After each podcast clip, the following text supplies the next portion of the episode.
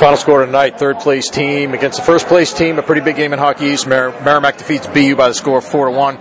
Scott Borek is with us, the head coach of the Warriors. Uh, Scott, first of all, it seemed like first period, pretty even period, but you guys scored the only goal of that first period. It seemed like not having to play from, from behind, being able to play from the front, uh, helped you guys tonight. Oh, for sure. Anytime you're playing from behind, you're playing uphill, especially against a team like that with a goaltender like Drew Commesso. You know, you know you're not going to get a lot. Um, so it was important to score first, uh, give our team a little confidence. You know, we've been in a tough stretch, but I thought that um, you know, that was a big goal for us and got us off to the right start. War of the game, I kind of had to split it amongst that line, the uh, old line with Messner and Seyfert. I mean, they've played well for you guys for a while, but it seemed like they were on a different level tonight. You know, they uh, three very mature players, uh, three players who play the game hard. Um, they're hard to play against, and you know, in each in each situation, when um, at times they've sometimes gotten away from their game, and now they're really dialed in as collectively as a group in their game. And I thought they were very good. They scored three goals tonight, and and uh, they had chances to get more. So, really impressed with their performance. It was a big part of the W. Thought that every time they went out on the ice, and this was even back in the first period or you know the second period, even before they scored uh, their first goal of the night, it seemed like when they went out on the ice, they left you in better position at, when they got off the ice. You know, uh, if the puck was in their end, they'd get it up in the offensive end. Sometimes have, have an off, leave you guys with an offensive zone face-off. I don't think you can ask too much more from a, a line than to do things like that. No, they they uh, managed the game. They managed the puck really well, uh, and they gave us a presence. And, and uh, against a team like that, you got to have a physical presence because you know when they're in open ice, they're they're very difficult to stop. And uh, they did a great job of really making this, giving them no space and making the rink really small, and that was huge for our team. Uh, Zach Borgiel, another strong game for him in net.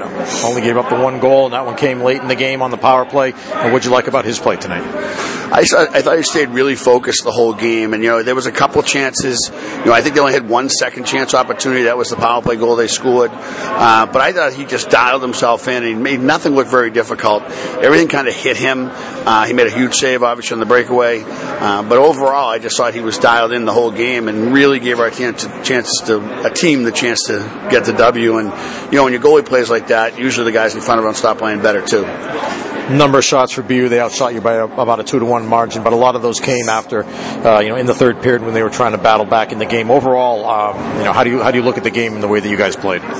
I just thought we managed the game well. I, I didn't think the shots were a big deal. Like they're going to outshoot us tomorrow as well. You know, it just it's just a matter of making sure we, we do the right things and manage the puck and don't try to make a big play when the simple play's there. Um, because if you try to make big plays, they're going to come back at you. And I thought we did a nice job of keeping the game simple, and um, that was important for us to be successful.